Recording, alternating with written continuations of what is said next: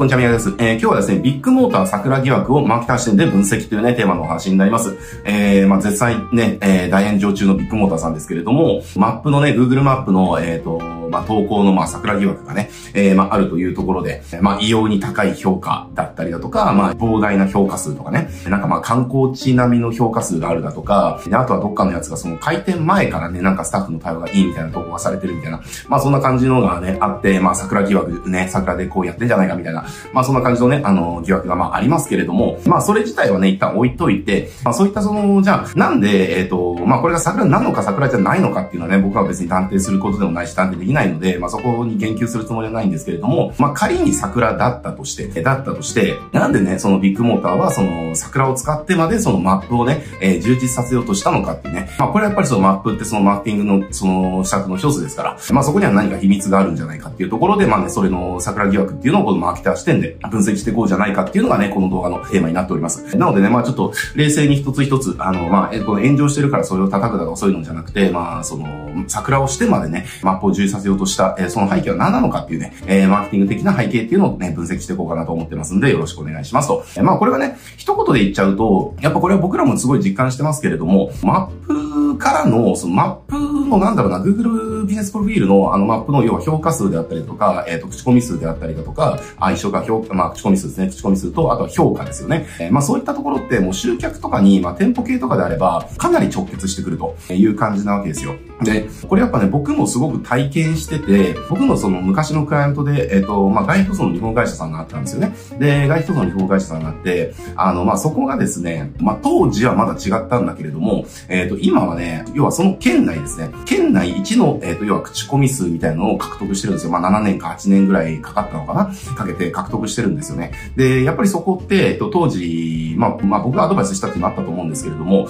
えー、絶対これの、その口コミって、あの、当たり前に来ると。で、当時からやっぱりその、地域プラス外気塗装で検索すると、やっぱりマップがね、やっぱ一番上に来てたんですよね。で、一番上に来るっていうことは、やっぱりこれね、その検索結果って、要はユーザーが知りたいことを Google が返すようにしてるわけだから、え、ユーザーが知りたいことを要は、えっ、ー、と、Google が返す回が、第1番が、要はマップであるんであれば、やっぱりそこのマップっていうところが、要はユーザーが知りたいことなわけだから、そこで要はユーザーのその知りたいこととか、そういったものに答えることがちゃんとできてるところっていうのは集客できるよねっていう、まあ当時からやっぱその流れってあったんですよね。だから、マップの充実って絶対してった方がいいですよっていうところで、えー、まああるね、マーケティング施策を一応こうお伝えして、で、それをこう愚直にもう何年もね、ずっと続けてくれた、えー、くれてたみたいで、もう県内一の口コミ数っていうね、ことを獲得して、で、えっ、ー、と、もうそうなっちゃうと何が起きてるかっていうと、まあ別になんか PPC 回したりだとか、チラシガンガン巻かなくても、やっぱりそこ経由で普通にもういっぱい来るんですよねっていう話なんですよ。だからまあやっぱりそのマップっていうところ、えー、非常に重要だよねっていうところもあるし、あと別の業界とかで言うと、えー、例えば飲食とかですよね。飲食ってもうこれ何年ぐらいのかな？もう多分2、3年ぐらい前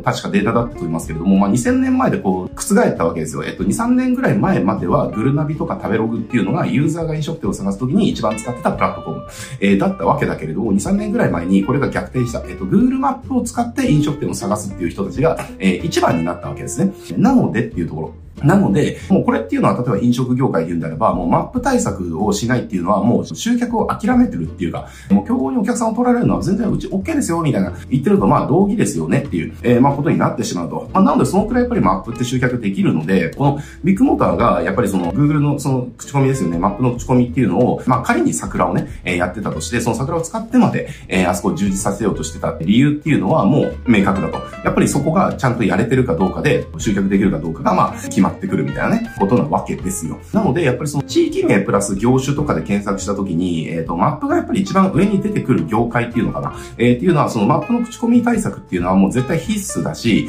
えー、やっぱそれやってるかやってないかで、全然集客変わってきちゃうよねっていう話です。で、ただやっぱりね、その Google の口コミのその信頼性が高いところって、やっぱりその桜っていうのを徹底排除するっていうのを、やっぱり Google 側は、なんとかね、実現しようとしてるっていうのはありますね。なんで、やっぱりその、本当のユーザーが投稿しても反映されなかったりだとか、まあそんな感じで、あれなんだけれども、でもまあ全部ね、それをシステムで排除できるわけではないので、やっぱりその、こっそりとね、まあ桜的にこう、やらせでやってる人たちってまあ世の中にたくさんいるのかなとは思いますけれどもね、だって Google アカウントで別にメールアドレス変えちゃえば誰でもその、いつでも作れるじゃんって話。だからそれでいくらでも投稿とかできちゃうから、あの、まあいくらでもやりようはあるっちゃあるんだけれども、でもね、あの、例えば口コミをやるときに賄賂がダメだとかそういった記憶があるし、そう、だから例えば他のところだったらこの口コミ書いてくれたら、えっと、これプレゼントするよとかって賄賂前提のね、口コミってあるんだけれども、でもそれって実態をねじ曲げた、結局賄賂があるから、えっと、本当は3の評価なんだけれども、まあこれもらっちゃったから4にしとくか、みたいなね。えー、まあやっぱそういうところあるよねっていう。えー、だけど Google のそのマップっていうのはそういうところがないと。えー、それはもう規約的にダメだよっていうふうにしてるんで、あの、やっぱりその辺はね、Google の姿勢っていうのは僕は好感持てるなって思うし、信頼を受けるなって思います。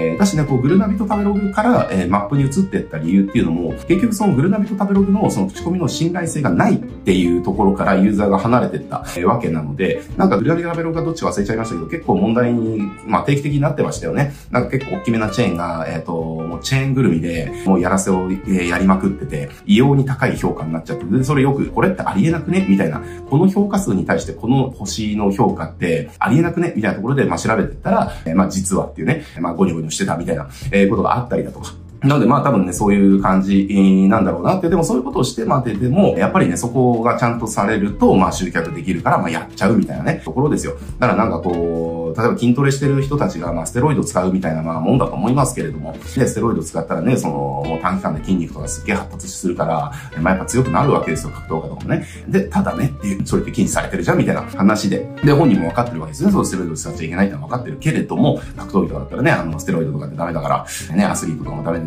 ダメなんでね。でも、でもそれはダメって分かってるのやっちゃうのは、やっぱそれやったら強くなるのは分かってる。成績が出るのは分かってるからやっちゃうみたいな、まあ感じだと思いますけれども、まあとはいえね、やっぱりその桜でどうのこうのっていうのは、やっぱその、まあ、倫理的にその、まあ、普通に考えて良くないし、っていうのはありますね。やっぱり僕らそのマーケティングやってる人間からすると、えっ、ー、と、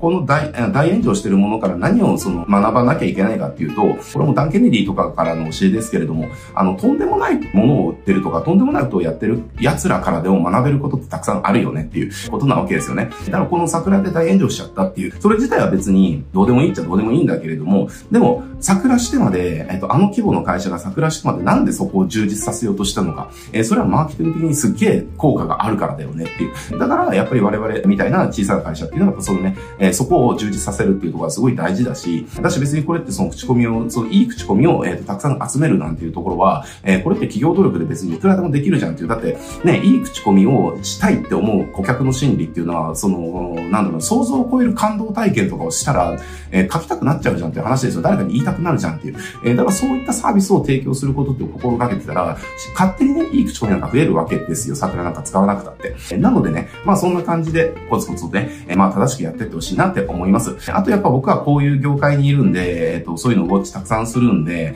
桜やってんなっていうのはね、なんとなくわかるケースは多々あるんですよ。今僕がちょっと個人的にあの、コンサルティングしてる治療院があるんですけれども、まあそこのコンサル、あの、治療院さんが、えっ、と、まあある地域のすごいね、えっ、と、まあ過疎地域なんですよね。まあ人口がその2万、2、3万ぐらいしかいない過疎地域でやってると。で、治療院の競合っていうのは12店舗ぐらいかなしかなくて、だからその2、3万人の町に、まあ治療院が12、3店舗あるみたいな、えー、ところでやってるんだけれども、1店舗だけ、えっ、ともう Google のそのマップの口コミ数がなんか4、500件近くあって、で、評価が4.9とかで、まあ、ありえないよねっていう。まあ、ちょっと、うん、やりすぎちゃったんじゃないっていうね。まあ、誰かがだからあれをつついたら多分問題になるんじゃないかなと思いますけれども、別にそれ、ね、そういうことを僕は別にしようとか思ってないけれども、でもまあ、なんだろうな、見る人が見たらやっぱね、わかるんでね。なので、あの、やっぱこういったところっていうのは、その、例えばじゃああいつの桜やってるから俺もやっちゃえみたいな。でもそれってその何かあった時に、その、もう世間からの信頼って全部なくなりますからね。やっぱりその、ちゃんとその顧客に紳士的な